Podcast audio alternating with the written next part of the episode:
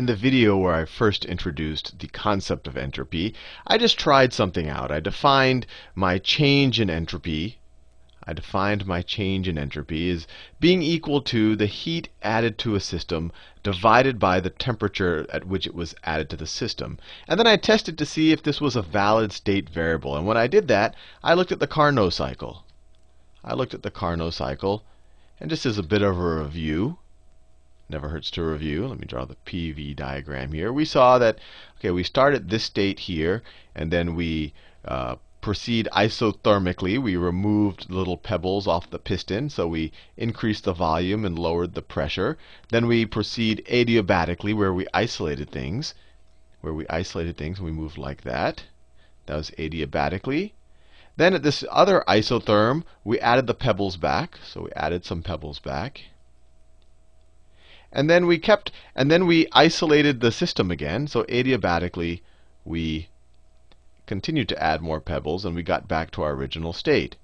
And I did a couple of videos where I showed that if you take the heat added here, so this is all being done at some high temperature, T1, this is being done at some low temperature, T2, that there's some heat being added here, Q1, and that there's some heat being released here, Q2.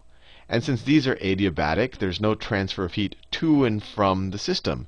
And when I looked at this, when I looked at the Carnot cycle, and I used this definition of entropy, I saw that the change in S, the total change in S, when I go from this point all the way around and got back, the change in S was equal to Q1 q1 over t1 plus q2 over t2. And then I actually showed you that this was equal to 0, which is exactly the result that I wanted to see. Because in order for this to be a state variable, in order for s to be a state variable, it should not be dependent on how I got there. It should only be dependent on my state variables. So even if I go on some crazy path, at the end of the day, it should get back to 0. But I did something, I guess, a little bit. It, it, what I did wasn't a proof that this is always a valid state variable. It was only a proof that it's a valid state variable if we look at the Carnot cycle. But it turns out that it was only valid because the Carnot cycle was reversible. And this is a subtle but super important point, and I really should have clarified this on the first video. I guess I was too caught up uh, showing the proof of the Carnot cycle to put the reversibility there. And, I, and, and, and before I even show you why it has to be reversible, let me just review what reversibility means.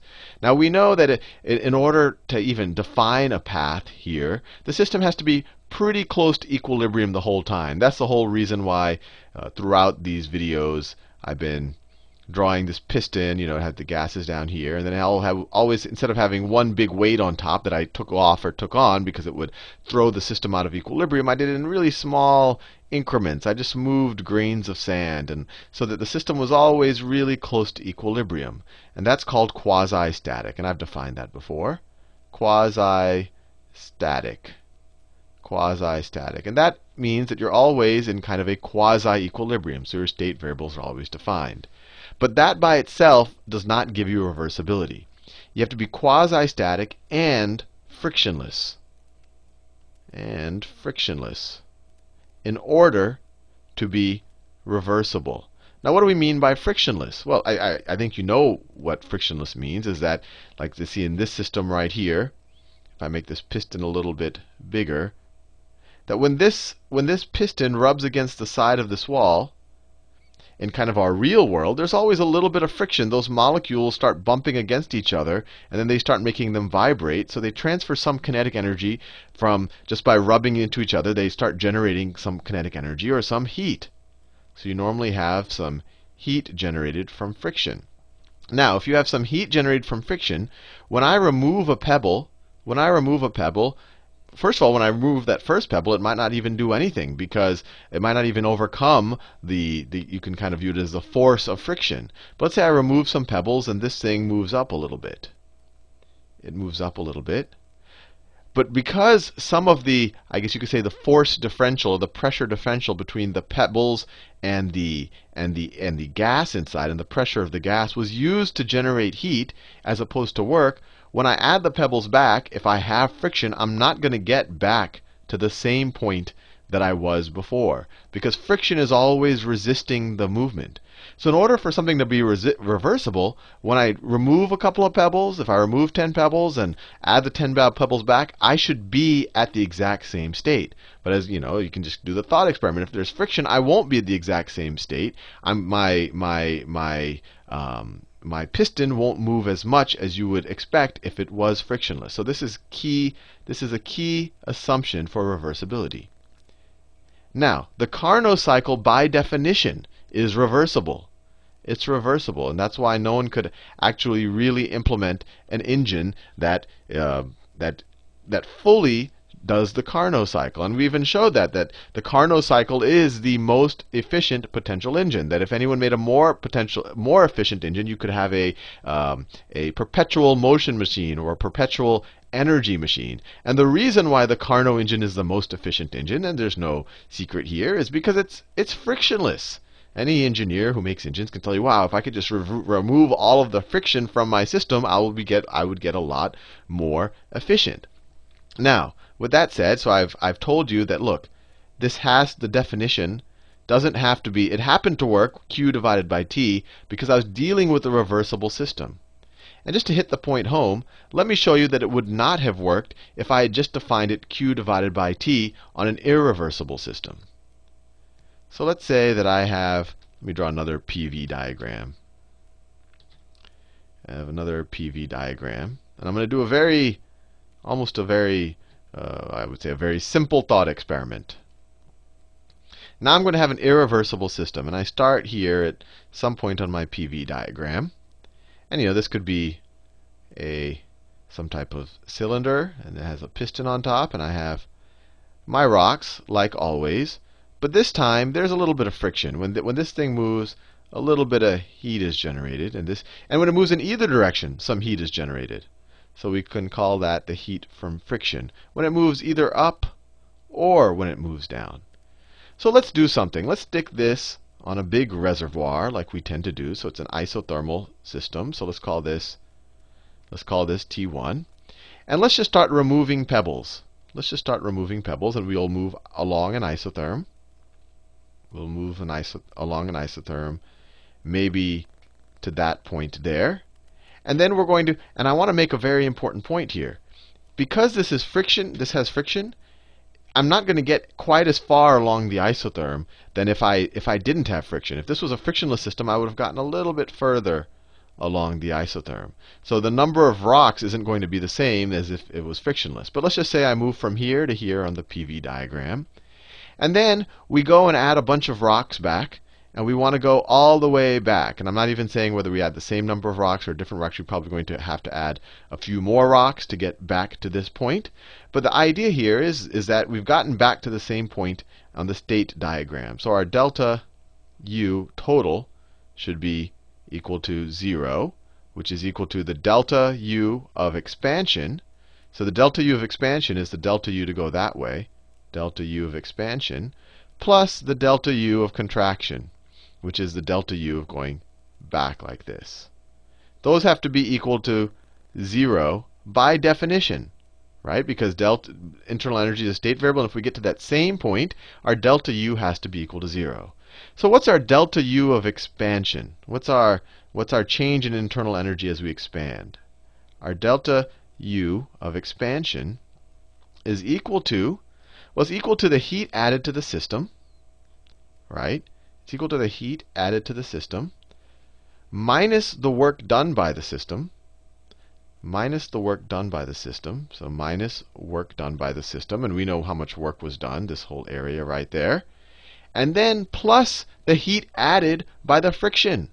There's some heat added by the friction. Let me do that in brown. Plus some heat added by the friction. Eh, what's what's that? I was on some random website on the others were off off the screen, and uh, all of a sudden that cartoon sound started up. I didn't I had no idea what that was. But anyway, where was I? So I said our our change in internal energy from expansion is going to be the heat added to the system from our reservoir minus the work done by the system by as we expand plus the heat added to the system or generated by the system. I guess you could say it's not being added. This is the, the system is creating this heat itself as it expands, as this friction right there. Fair enough. So this is, this is the one variation when now that we're not dealing with a reversible process, we have this friction. Now what's our change in energy from contraction? So our change in internal energy from contraction is going to be the heat that is that is leaves the system that, that has to go back into the reservoir as we contract because otherwise if we didn't have the reservoir the temperature would go up. But we want to release heat so we want to say heat released and I'm going to do something. Let's just assume that all of the Q's are positive. So if I'm releasing heat it's going to be a minus minus Q released let's just say this is a positive number and if I'm releasing it it's going to be a minus right there and I want to just do that just to uh, it'll make hopefully make things a little bit clearer. Plus the work performed on the system. I'm assuming that work is always positive. So if we're doing work, it'll be minus work. If work is being done to us, it'll be plus work. But in this situation as well, we're still adding heat from friction, or heat from friction is still being generated in the system. This is still positive. In, in either direction, when we move upwards or downwards, the system is generating friction. Now, we always said we went all the way here, and we went all the way back. So the sum of these has to be equal to 0, because it's just a state variable. So if the sum of the all of this has to be equal to 0, let's sum this up. So this gets us to QA minus QR. So the heat accepted minus the heat released.